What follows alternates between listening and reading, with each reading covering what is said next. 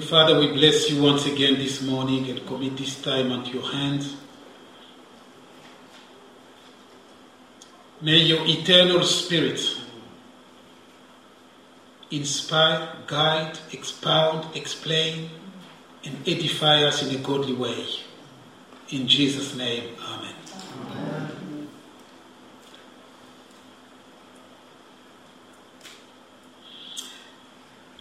I wake up this morning and uh, told the family, uh, I'm going to leave you behind, I'm going to take a taxi. And uh, I asked our second daughter to book a Uber because I don't even know how to do it. So she booked a taxi, so I came with a taxi. It happens that the driver was a Muslim. And uh, we begin a very grown up conversation, very kindly, because we have to be kind. And I ask him a very simple question who he thinks Jesus was. Well, I asked him if uh, he believed in Jesus. He said, Yes, I do, but I'm a Muslim. I said to him, So who, who is Jesus then for you? He said, He's a prophet. I said, okay. I said to him, in Islam, a prophet is someone who cannot lie. Is that true? He says, yes. I said, but Jesus said, I am, no one comes to the Father except through me. Amen. What do you think about that? He says to me, uh, he was telling, Jesus was actually telling people that uh, if you do what I tell you, then you will get to the Father. I say, yes, but he said, no one comes to the Father except through me. What do you do with that? He says to me, why, just like Noah who was calling people to enter the ark and people refused, so that's the same thing Jesus will say. I say, but he said to me, I believe Jesus is a, a prophet, but we don't believe he's the Son of God. I said, Well, he's a prophet, but he said he's the Son of God. What do you do with that? He said, Well, anyone in Africa, you can call anyone who is like your child my son. In Africa, anyone who is like your dad, you call him my father. So he doesn't mean that he was particularly son. I say, okay. In terms of him showing people how to live and to please God in his humanity with a sinless life, maybe you have a point. And then he says to me, in every religion there is a some truth because all religions teach that you have to do good to please God. I say that is true in every religion. But what is doing good because if I was brought up in a family where my dad taught me to do good, to be kind with people, that would mean that I have a comparative advantage other people who did not have the same opportunity to do good and to be good, God will be unfair. If I've had a good teacher who has taught me at school how to be good, how to be kind, how, I will have a comparative advantage of people who did not have that opportunity. If I've been a fatherless and I grow in the street, in a gang, then I have no chance to go to heaven because I will probably never do good. So there is a problem. Can you see that? I said, then some people will have no hope of ever go to heaven. That's the reason why all the good things you're talking about, God has fulfilled in Jesus Christ. Jesus has done everything that is needed to go to heaven. Obviously, we all want to go to heaven. We all want to avoid hell. But God has done everything by sending His Son to die for us now. All you need to do is to believe in what God has done. You don't need to continue to fight yourself to tick the box and pray five times a day and this and that. That's impossible based on the example I've given to you. He kept quiet. By that time, we were already in the car park here. And he said to me, Oh, is this the church? I say, Yes. And he said, Oh, I live near where I picked you up. I said, That's my place. And he asked for my phone number, and I give him. I say, Thank you for your kindness and the discussion. Please call me so that we can continue talking because we are called to be kind. I understand why suddenly I wake up in the morning and took a taxi. Sorry, you know the name of the person? His name is Noah.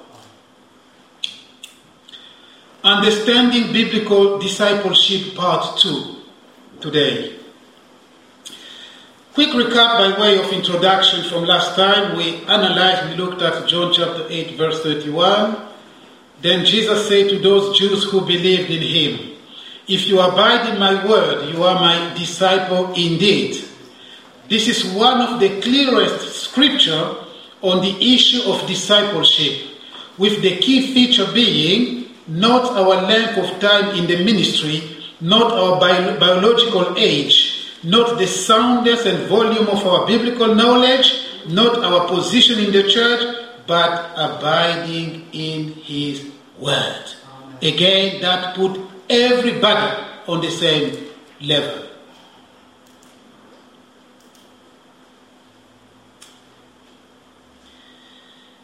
Last time, I gave definition of discipleship, gave some comparison of various movements, etc. I'm not going to go back to that. Let me just remind a quick thing here. In the Bible, the word Christian is only mentioned three times in the New Testament, against 256 times for the word disciple.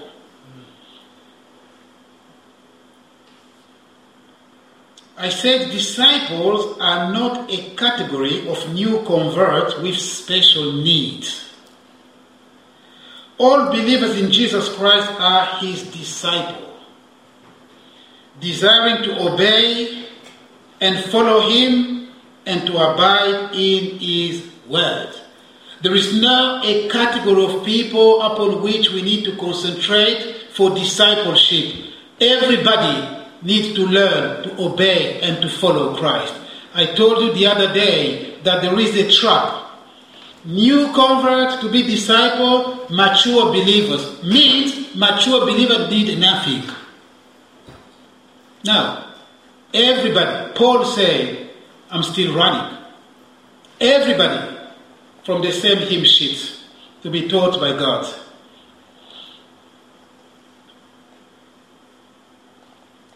I found this word in Isaiah 8, verse 16, the word disciple, which means instructed, learned, taught, taught diligently, skillfully. And then there is the same word in the New Testament, which means instruct, teach. When you compare the two meanings, it gives you that a disciple is a learner, but a diligent learner, a skillful learner, someone who learn with a purpose. That word disciple. So you see, dear brethren, the word disciple is directly linked to learning. That's the reason why in our main text today, which is Matthew 28, verse 20, 29 to 30, the Lord said, Make disciple and teach them to observe all things I have commanded you. You see, make disciple and teach them. In other words, teach the teachable. Is a tautology. Teach the teachable. A disciple is teachable. If you want another synonym of disciple, just say teachable. Take it from me. A disciple is a teachable person. A disciple of Jesus Christ is a teachable person from the doctrine of Christ.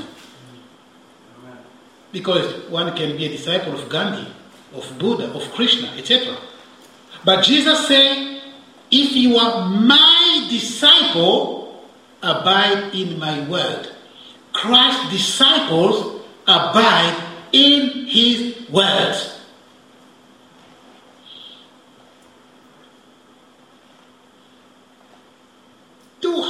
50 times in the New Testament the word is used. Why is the word Christian so popular? I don't even know what Christian means these days. I struggle. I don't know. Someone asked me one day, uh, Are you a Christian? I said, Yes. He said, Of which brand? I said, Biblical brand.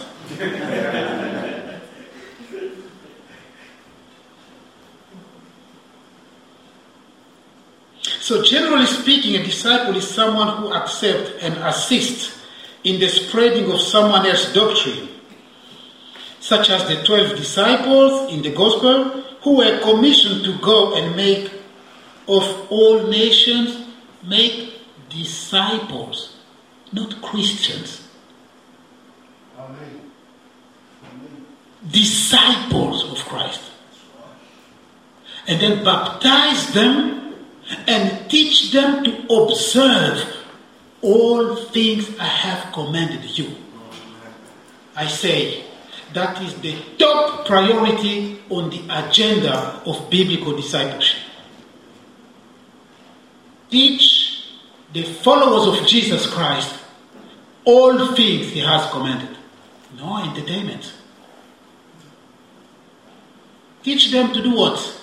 Teach them to observe, carefully obey. If you abide in my word, you are my disciple. Indeed, you are truly my disciple. Vous êtes réellement mes disciples, réellement, truly, actually, if you abide in my word. That's the only criteria.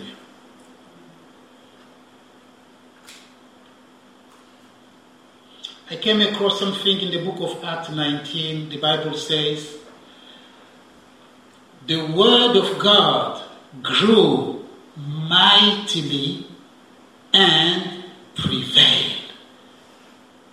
That is in Ephesus, where magic and witchcraft was widespread. But the word of God, in the power of the Holy Spirit, changed lives. And people were leaving the temple of Artemis of the great Diana and coming to the church. But they were not sitting on the fence. No. Those who had been involved in occult and magic brought the books, mysticism, and brought, and it was burned so that they can be free. It's not Christ and then something else. Christ, a bit of yoga, a bit of meditation, you know, because of calmness and this and that. And now, Christ, Christ, Christ, Christ, Christ alone to the end. Amen. If you've known Him. The Bible says we are not of those who withdraw themselves. The sheep of the Lord are those who follow the Lamb wherever he goes. They've tested Christ, everything else is growing dimmer every day. Amen. Christ, Christ, Christ, Christ, until we see him.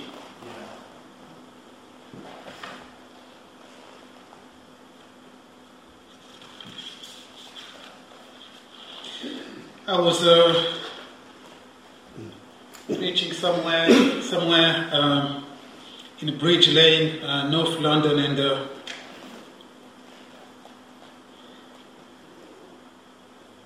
when I finished, uh, the pastor said, "Oh, Guy, bless the Lord, you've been preaching with passion." Now, I did not know what that means exactly.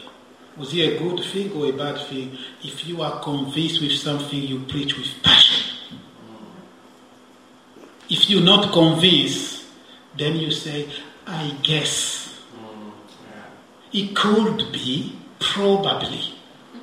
like Dawkins when he speaks about evolution. It is most likely probable. Jesus said to Aaron, I have come to bear witness to the truth. Yes. Amen.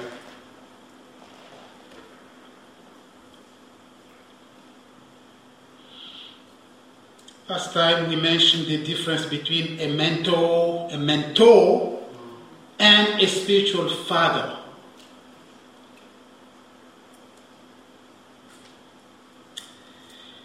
Someone wrote this that the purpose of a spiritual father is to raise up the new generation of believers by living as an example, teaching, and most importantly, modeling the image of God.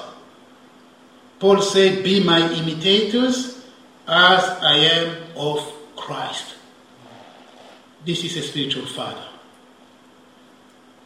He does not just speak, but he does as well. His life must inspire the son or the daughter in Christ.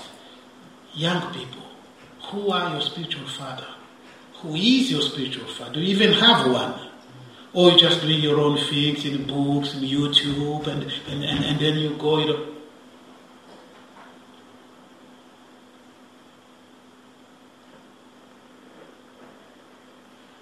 I like this definition. A spiritual father work with a vision to prepare the next generation of the believers. Is a relay race. Is a relay. So the synchronization, praise the Lord, we have a, a sport specialist here. You know, in the relay race, everything is important. The synchronization of the movement, the speed, everything is important in that type of race to win as a team. So we passing the I am so blessed when I see Harry, when I see Brian sitting there, you know, Brian has written, you know, emails of the story of this church, what happened, you know, when they were serving. I have all that. Maybe one day we'll write a book about that. Take advantage while we still have them here. Mm. Do you understand what I'm saying? Don't say I'm going to do my own thing. You know, I mean, no. Take advantage of the people God has put around you for a reason. Don't despise.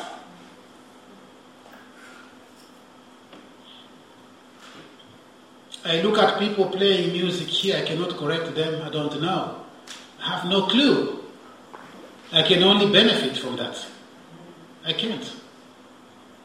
Because they've been called and given that.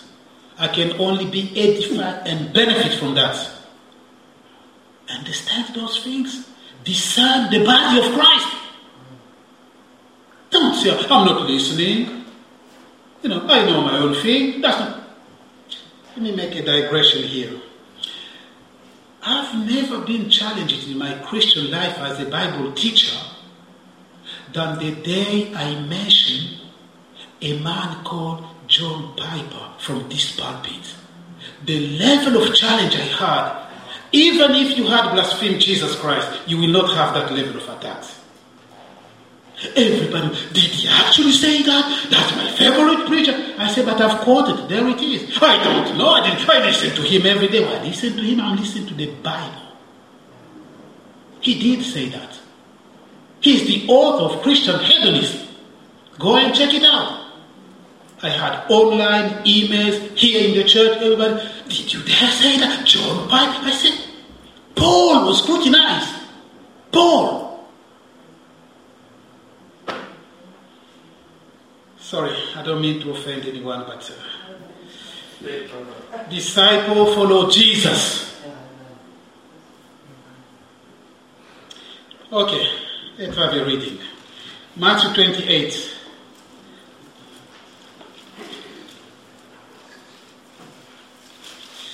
Matthew 28, verse 18 to 20. And Jesus came and spoke to them, saying, All authority had been given to me in heaven and on earth. Go therefore and make disciples of all nations, baptizing them in the name of the Father and of the Son and of the Holy Spirit. Verse 20. Teaching them to observe all things that I have commanded you, and lo, I am with you always, even to the end of the ages. Dear brother, do you want to be edified really? If you want to be edified, be friends with those who love God. Be friend of those who invoke the name of God from a pure heart. Sometimes I spend my time writing articles and Christian stuff from time to time. And some people, when I send them, you know, the, the feedback they give is more than what I wrote. So I learn more from the way people react. And you can see the interest people have in the Word of God. You know, some people, you know, whatever you write, expect. Do you know this? Do you know this? How is it called? Emoji. Yes. That that's all you get. You write three pages of exhortation, you get it. There's no time. There's no time. But they can send you video after video of Boris Johnson, the leads, after this, you know, what is happening in the They spend time and time. You send them four pages of an exhortation, thorough, carefully research, Bible study. As you click in one second, you say, this person has not read. Clean has not read. No time. No time. It's all noise, noise, fun. No, people don't have time.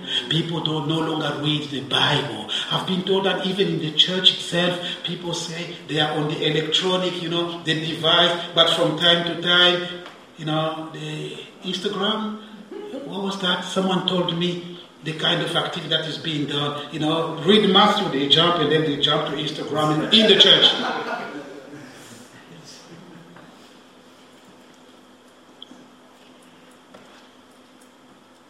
I asked our fifth boy a day when uh, he messed up on something, and I call him.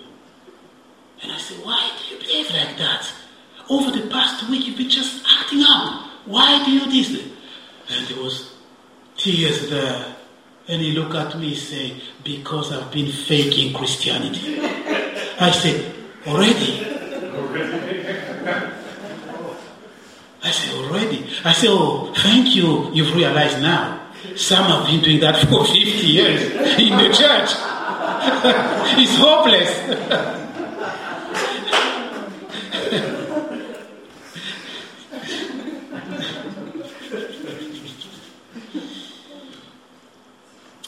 Matthew 28, verse 18 to 20. In this last chapter of the Gospel according to Matthew, the risen Lord Jesus Christ commanded the eleven disciples to go therefore and make disciples of all nations, baptizing them in the name of the Father and of the Son and of the Holy Spirit, teaching them to observe all things that I have commanded you. And lo, I am with you always, even to the end of this age. Now, this commandment has come to be known as the Great Commission, which is threefold. One, making disciples by preaching the gospel. Second, baptizing them in the name of the Father, in the name of the Son, in the name of the Holy Spirit. And third, teaching them to observe all things the Lord has commanded. That's the Great Commission. It's not just feeling good about doing things now. It's more serious than that. He, this requires a careful planning, the leading and uh, the guiding and the inspiration from the Holy Spirit in order for everyone to play the role God has called them to do. Check out in the book of Acts and see what is happening. See what Paul is going outside when he's encountering and meeting demon possessed people. Christ, the Bible says, Christ behind his word, confirming his word with them as they go because they were appointed to that.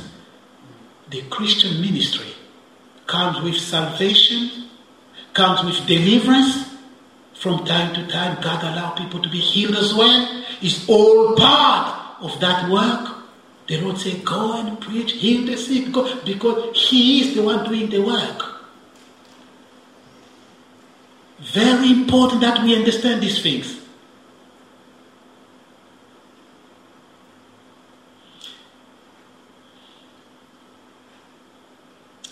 In 2011, I found myself in a situation where I was in Congo and uh, my father in law was really ill. The very good doctor could do nothing, could do nothing. Almost terminal, couldn't eat. And I came, and everybody said, Oh, Guy is going to pray for our dad. Now, in Africa, you don't touch your father in law. You don't touch like this, you don't do that. But I'm supposed to lay my hand on him. What do I do then? What if it doesn't work? Because many people were unbelievers. What would happen? What would be the intended and unintended consequences? They know I'm a Bible teacher, I'm a Christian. They know that. But they've invested a lot in, a lot in his health. Out of desperation, they say, Oh, a Christian is passing here. I'm going to pray.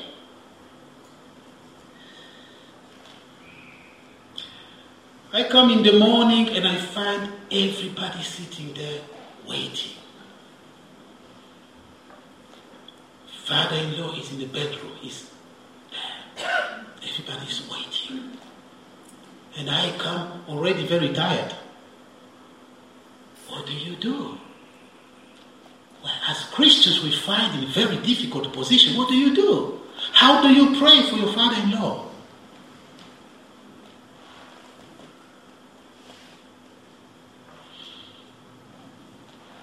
You don't go in your father in law's bedroom. Don't do that, in particular in Africa. But it's laying there. What do you do? Just trust the Lord and take everybody inside there and then uh, speak to Him and then uh, straight away ask Him if there was anything dodgy in His life, etc. Do you have any sorcery, any fetish, any magic, anything here that we need to deal with, etc.? I'm staying in my father in law's bedroom with his wife and all the grown up children older than me. He said to me, now, I said, Okay. Speak to him words from the Lord. He said, Do you believe? He said, Yes. If you believe, then pray with me. We pray. He said to him, Jesus Christ can, if you want, raise you up. And I put my hands on them. This just like you. Simple, insignificant human being. In the name of Jesus. Put my hand, they are there, and they're looking. What would happen? Simply pray. A short song. Pray for him with my hand on his head. And I say, Amen. I say, God bless you. The next day I take my plane and I go. By the time I get here, they've already called their daughter here. Dad is eating, dad is eating. And God has given him how many more years? I don't know how many, etc. Uh, friends, these things are not joke. We're not here to joke.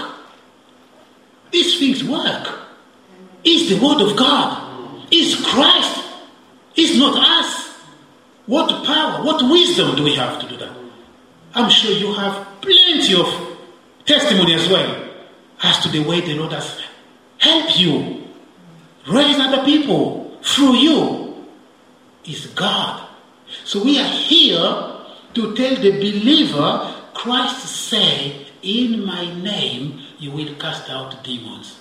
You will heal the sick. You will proclaim repentance in his name. The believers need to know that. And there was a confrontation in the city of Ephesus. And those who were of the devil here were, going, were coming this way. And as they were coming, they were burning the sorceries and magic and things. Wow. The people who wanted to keep them in bondage now realized that there was something bigger and more powerful, and they wanted to buy the gift of God with money. The Holy Spirit dealt with them. God Almighty. Where the golden coffin burning up, you see everything that is happening, and everybody just denying into what is happening. Rebellion. But we, the people of God, we are here to pray. We are here to intercede, just as the believer did in Ephesus, and God was at work. We do from time to time organize time for prayer here. You hear quite a lot. The church, this is not working, this is not working, we're not doing enough, we're not, okay, that fine, come, half night prayer, 18 people. Talk, empty talk. We don't do this, we don't, okay, come every Tuesday, we pray to see God 10 people. What should we do? Just go through the motion and multiply activity to please people, to please people, to show that we are doing something, we're moving for. No. Not with me. At least. Now. Order, putting the right basis is important than to move. God did so in the New Testament, and then He was adding daily those who were being saved the word of God grew mightily and prevailed. There was order. People were together. They were breaking bread. They were praying. They were fellowshipping together. The Bible said they were two. Those who believed were together. Yeah. A mark of a true believer. They love being with other believers. They love talking with other believers. They love the Word of God. Well, we have some people they are very zealous when they are with unbelievers, I'm telling you. They get so annoyed. The whole church is a mess. Everything is black, bad in the church. But you see the motivation, excitement when they are with the unbeliever. I said, hmm, hmm. I question that. You know. You know, whenever they are with the believers, you know, they're so sad. You know, they never smile. They never, you know, you know, but see them in a different setting. But you see other people, the minute they see a believer, hug, talking, God is good, etc., they encourage one another, move forward. Hallmark of true discipleship. It's not all about me, it's also about others. Each other's need to prefer. How have you been, brother? How is the Lord? How? And we move forward. Encouraging one another, loving one another. A good sister edified us in prayer, explaining us what love was by God's standard. You know, love is not a. What's the word in English for caprice? What's caprice? Capricious, yeah, caprice, capriciousness. Yeah. Capriciousness, okay. Caprice, caprice. That's not love, you know. Everybody attention seeker. I want everybody. They don't love me. They, no, no, no. We're not called just to love you. You're called to love others too. Huh? We're called to carry each other's burden, not to load others. Everyone responsibility as living stones moving forward biblical discipleship. So, where are we? The Great Commission has three specific commands. Go therefore and make disciples of all the nations. This does not mean that every human on this planet will accept Christ. That's the kingdom dominionism. That's not true. That's not true. However, the preaching of the gospel, by the preaching of the gospel, disciple will see others being saved and following Jesus Christ out of every nation, tribe, people, and tongue. In fact, gospel means announcing, proclaiming, declaring, bringing good news. And what is the good news? John 3:16. As simple as that. It wasn't complicated in the Old, in the New Testament. Sir, what shall I do to be saved? Believe on the Lord Jesus and you shall be saved, you and simple. Simple. No wallet, no credit card involved, no. In Ephesians chapter 1, verse 13, the gospel is called gospel of your salvation. There's no other way. There's no other way. That's the reason why it is the good news. The gospel of salvation. It is also the power of God for those who believe. Now, secondly, baptize them. Baptize. Baptize them in the name of the Father, name of the Son, name of the Holy Spirit. Baptism is a command, it's not a suggestion. Every disciple must be baptized. Amen. It's a command, it's a commandment. It's not optional. I feel nervous. No. It's a commandment. Well, we're not saved through baptism, we're saved by grace and this. No, it's a commandment. Jesus himself had to travel a very long distance to get baptized to fulfill the law of God. And then he said to his disciples to be baptized, to give a public testimony. I'm not ashamed of Christ. I identify myself to Christ in his burial and resurrection. And then in the newness of life by his power. That baptism. The church has the responsibility to stress on the need for believers to get baptized. Baptism is a public affirmation that God is our Father, that Jesus Christ is our Lord and Savior, who died and rose again, and that the Holy Spirit, the one who indwells, empowers, and teaches us and convicts us. Blessed Trinity. 3. Teach them to observe all things. I've highlighted all things. Teach them to observe all things that I have commanded you. The commission goes beyond preaching and making new converts of all nations. Disciples must be taught to obey all the commandment of Christ as found in the Bible. In Mark 12, 29 to 30, Mark 12, 29 to 30, the Lord said that the first commandment was to love the Lord your God with all your heart, with all your soul, with all your strength, and with all your mind. I call this top priority in biblical discipleship. Now, it is the responsibility of the church to teach the disciples to love God fully with all our being and not to cuddle people on their back. You're doing pretty well. God is, you know, God understands we are weak. It's okay, you know. I remember someone who had committed adultery and he was confronted with a pastor and he looked at the pastor and he said, ah, the flesh is weak, you know.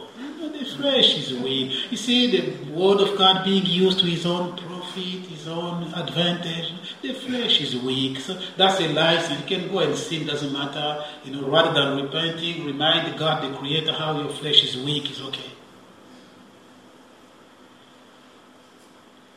Love God with all your heart. We were reminded this morning here not a divided heart. Not worship money, not worship entertainment. Ah, a senior lady was sitting in an assembly when a pastor was teaching this thing, say, anything that is uh, loved above God is idolatry, is an idol. Oh, the old lady was so miserable and she said, Pastor, does that include your grandchildren? In Matthew 28, the word disciple is used five times, and it is interchangeable with the word brethren. Therefore, every believer is a disciple of Christ. The Bible also uses interchangeably the words such as saints, believers, brethren for disciples. The starting point in becoming Christ's disciple is to receive his words. Repent from sins and receive Jesus Christ as personal Savior and Lord.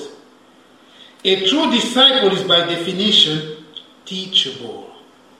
He is diligent and skillful learner. He loves, abide, and delight in the Word of God.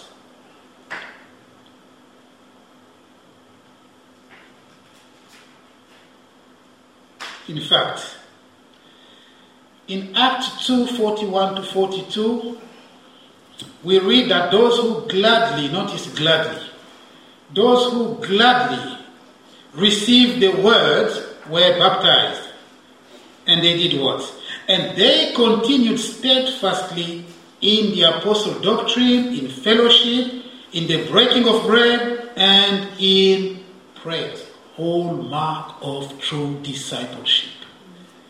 They love being with other discipleship. It's not trouble free, but we have the fruit of the Holy Spirit. We have the teaching of Jesus Christ that teaches us forbearance, forgiveness, loving one another as a commandment. We have all those things because those things do not come naturally. That's why the Lord, even his first disciple, he had to remind them, love one another. It does not come naturally. If you're sitting there, I'm not love, I'm not love, I'm not love, that's the wrong way. I'm making a digression now. Let me talk about myself. If okay, if the Lord revealed to you something about me, don't argue with me because I know my weaknesses more than you know them. It is a waste of time. if you want more, I can write them for you if that makes you feel good. I can write them to you. Be surprised how many there are. You don't know any. You don't waste your time, mm, no, there's so many. You don't know them. Oh, I pray that the Lord reveal you more of my weaknesses so that you can pray for me. Let's stop there. Continue.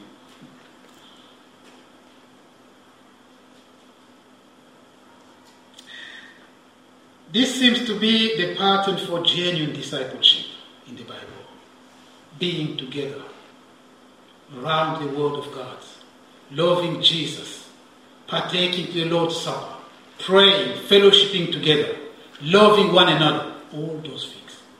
Hallmark of discipleship. Christ's disciple love being together to praise and worship the Lord. I told you, the Bible says, warns us that uh, we need to be sober because our enemy, our adversary, the devil, is going about like a roaring lion. I explained you the other day, which you probably know already. The lion's tactics, the way the, ta- the lion operates. One of his preferred tactics is to isolate you from the group and fill you with so many philosophies. Now, true disciple, we come together. You know what?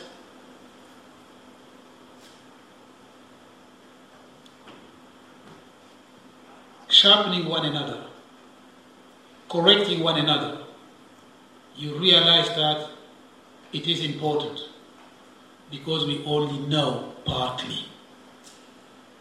It can scratch, it can frustrate, but then you bring to the cross, you understand, you take the spiritual side of the correction, and you continue. We get discouraged. Some of you have spoken to them. They are discouraged. Discouraged why? Continue.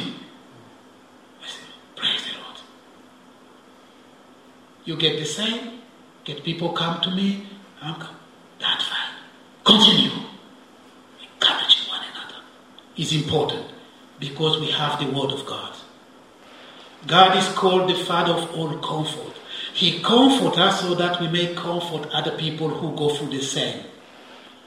Take advantage of the situation because then the Lord will use you. When that situation occurs in someone else's life, you will be able to support them. Mm. Learn. Do not always flee away.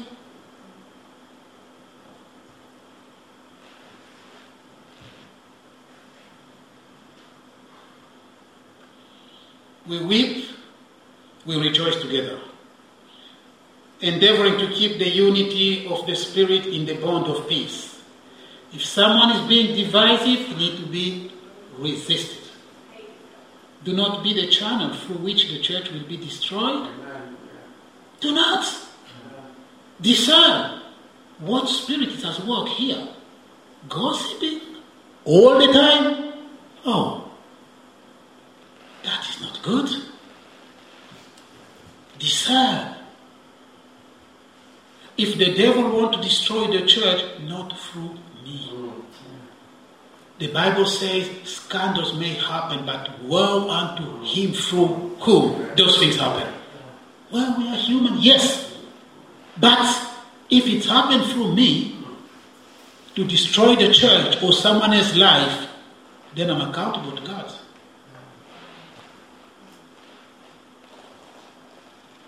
Believers comfort and support, support one another as members of the household of God.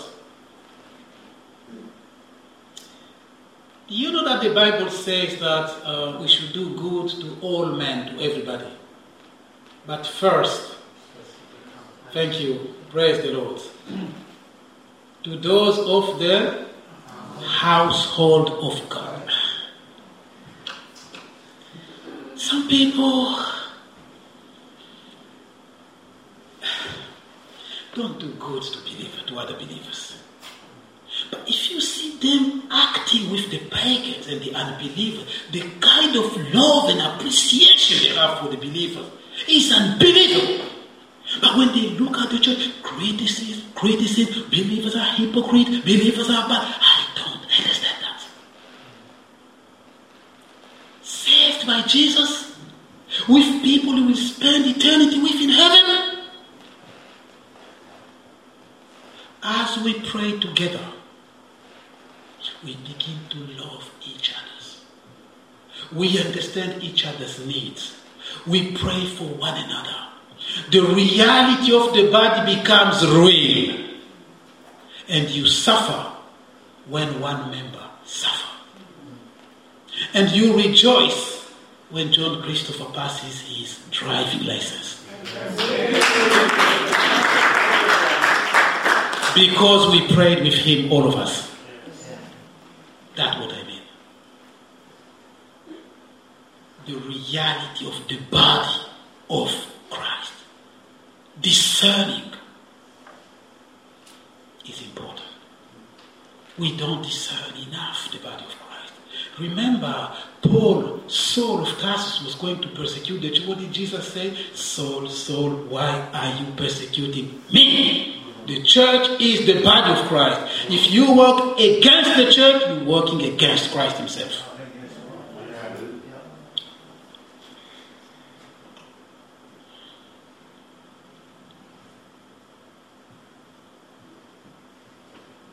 The new life of the believers in Jesus Christ revolves around the desire to meet together around the Lord for studying Scripture, praying together, partaking the Lord's Supper, and having fellowship with one another, as well as loving and helping each other. Yesterday in the evening, uh, Our third daughter came to me. I was standing in the kitchen. I think no, our our second came to me and said, "Are you teaching tomorrow in the church?"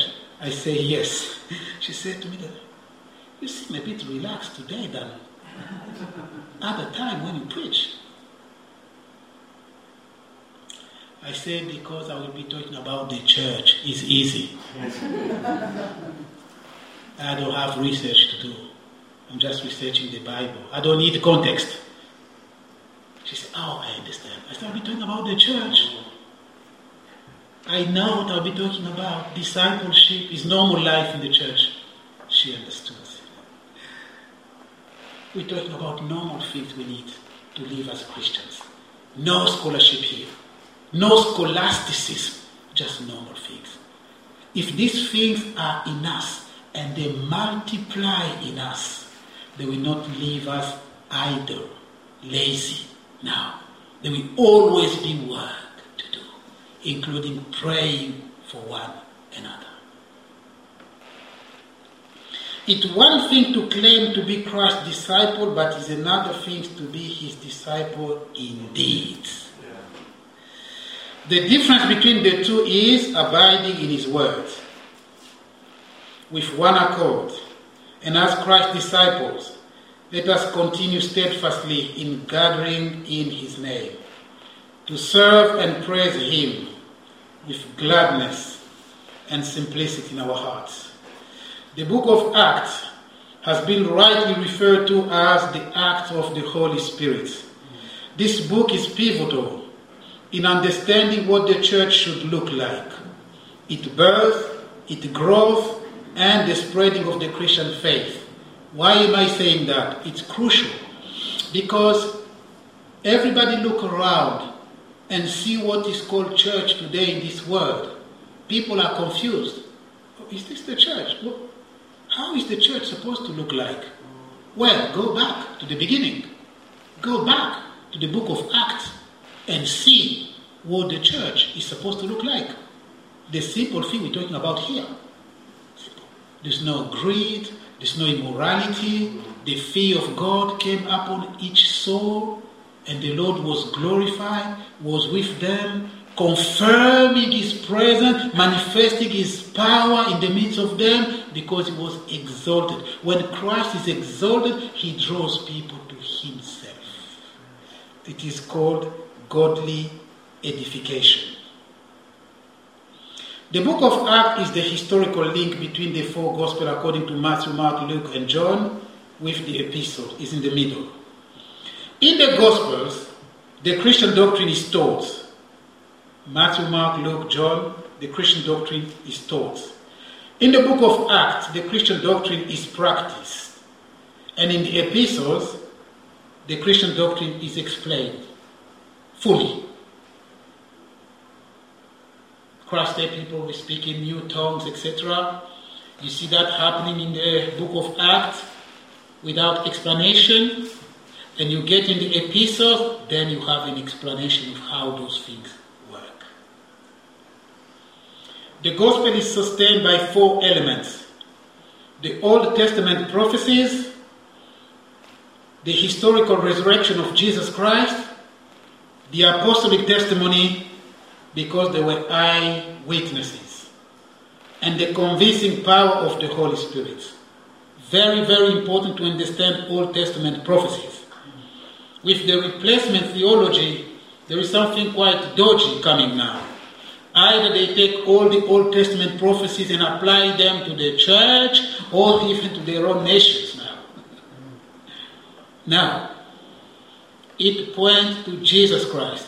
Look for Jesus Christ in every page in the Old Testament. Mm-hmm. In fact, when Peter and Stephen were preaching, there was no New Testament written.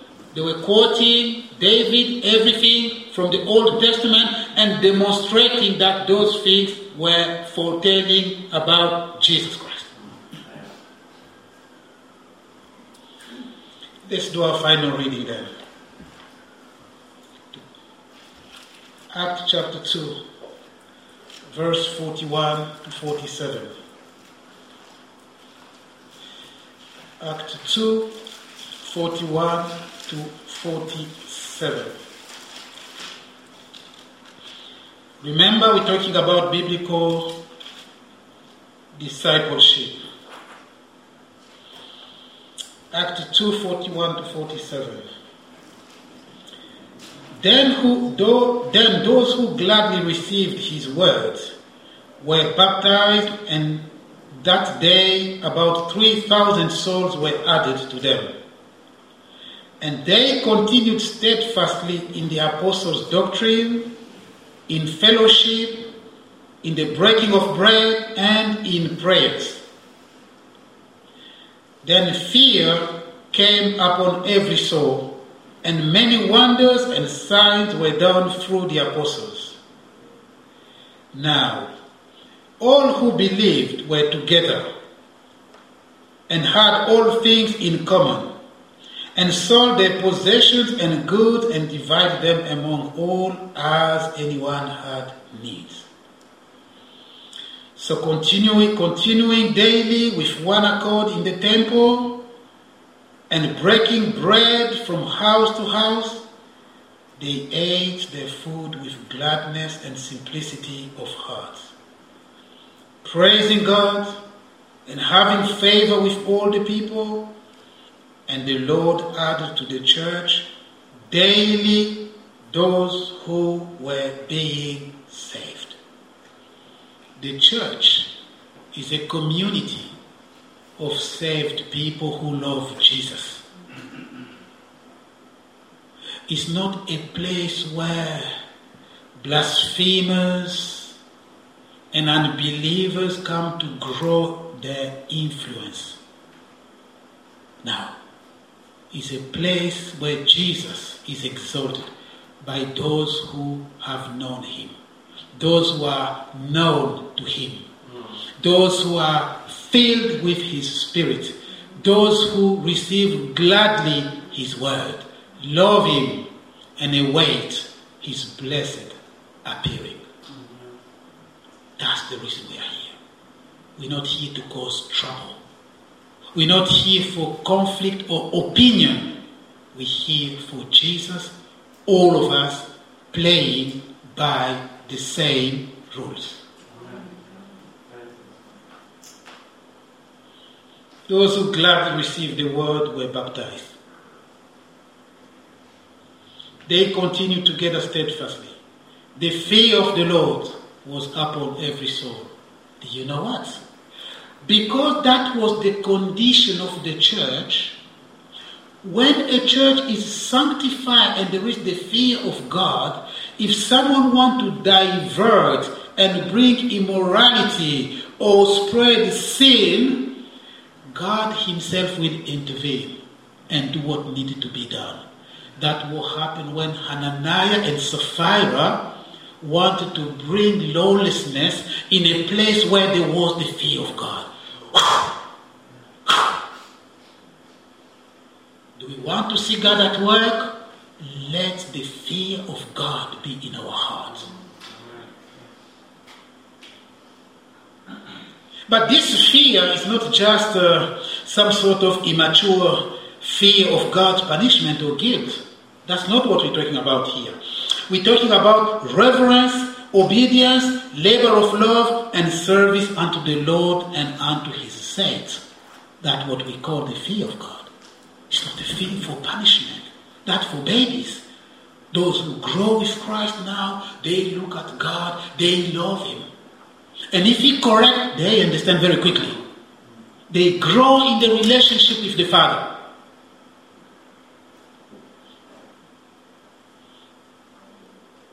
Those who believed were together.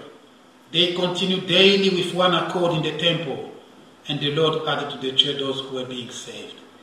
That's what the true spirit led church of Jesus Christ should look like a congregation of those who are saved, disciple, and genuine lovers of God, who love His word and fully recognize the Lord's lordship and accept His headship as well as loving one another. If you abide in my word, says the Lord, you are my disciples indeed. Now, in the next church bulletin that will be available early next week, we've written something in there. It's called What's the Big Deal About the Gospel? Read that, it's in the next bulletin. About discipleship, in last month's bulletin, is still there. You can also read for your own study. May the Lord bless you for your patience. May you be encouraged and strengthened as we await from heaven the blessed appearing of the Son of God, Jesus. Let's bow our head and pray. Loving Father, we bless you. We thank you that you have hidden these things to the wise of this world, but you have revealed, Lord, the secret of your life to those who love you. We thank you, Lord. Lord, sometimes we are embarrassed to be loved by you, but you are not embarrassed to love us. All we can do is receive by faith and accept without a full understanding because we are unable to understand and to discern the fullness of your love for us. You could have decided, Lord, just to let us go, but you so loved the world that you sent your only begotten Son to save us, Lord, that you may live with us forever. Such love we do not deserve. We can only bow down in adoration and count your many blessings and praise and bless your name. We thank you, Lord, for you send your Son to deliver us, to spare us from the wrath to come, that we will not be go to hell, but we will spend eternity with you. Oh Lord, we remember that song that says, In Jesus Christ, in the Father's house in heaven, we will see all the treasures we have for God on this earth. On that day, we will dare to sit beside the King of Kings. Jerusalem, city of God. When will we see you? Strengthen us, Lord, we pray. As Lord, lawlessness intensify. You say in your word, because of the increase in lawlessness, the love of many will grow cold. But Lord, we thank you for the Holy Spirit who has poured into our heart the love of God. We pray that, Lord, we may grow in the love of God and for one another. Help us, Lord, to discern the Great Commission, Lord. Lord, we pray that you raise amongst us genuine soul winners. And Lord, you qualify them and equip them, Lord, for the work of the ministry. We commit this church unto your holy hands. And as we depart, Lord, we pray that you be with each one of us. You strengthen us, that we should look to you. As it is written, I will lift up mine eyes unto the hills from whence cometh my help. My help cometh from the Lord which made the heaven and the earth. He will not suffer thy foot to be moved. Lord, we bless you. Lord, we commit our lives to you. Faithful one and so unchanging. Bless each one of us. Raise us up, Lord. And for those who are unwell in their body, may you raise them up, Lord. And heal them by the power which by you able to subdue all things unto yourself. Lord, we pray for Jerome and his family. Pray for Felicia that, Lord, you continue to sustain her, to help her, Lord, until the delivery of the baby you have graciously given to them. We pray that, Lord, the delivery will happen in good condition, God. May you protect the mother and the baby and the family. We give you praise and glory. Father, we pray for Amanda where she is at the moment. May you be with her, Lord, and protect her in the name of Jesus. Bless and protect the whole team, Lord, we pray. We give you praise and we give you glory. In the name of Jesus. Amen. May God bless you.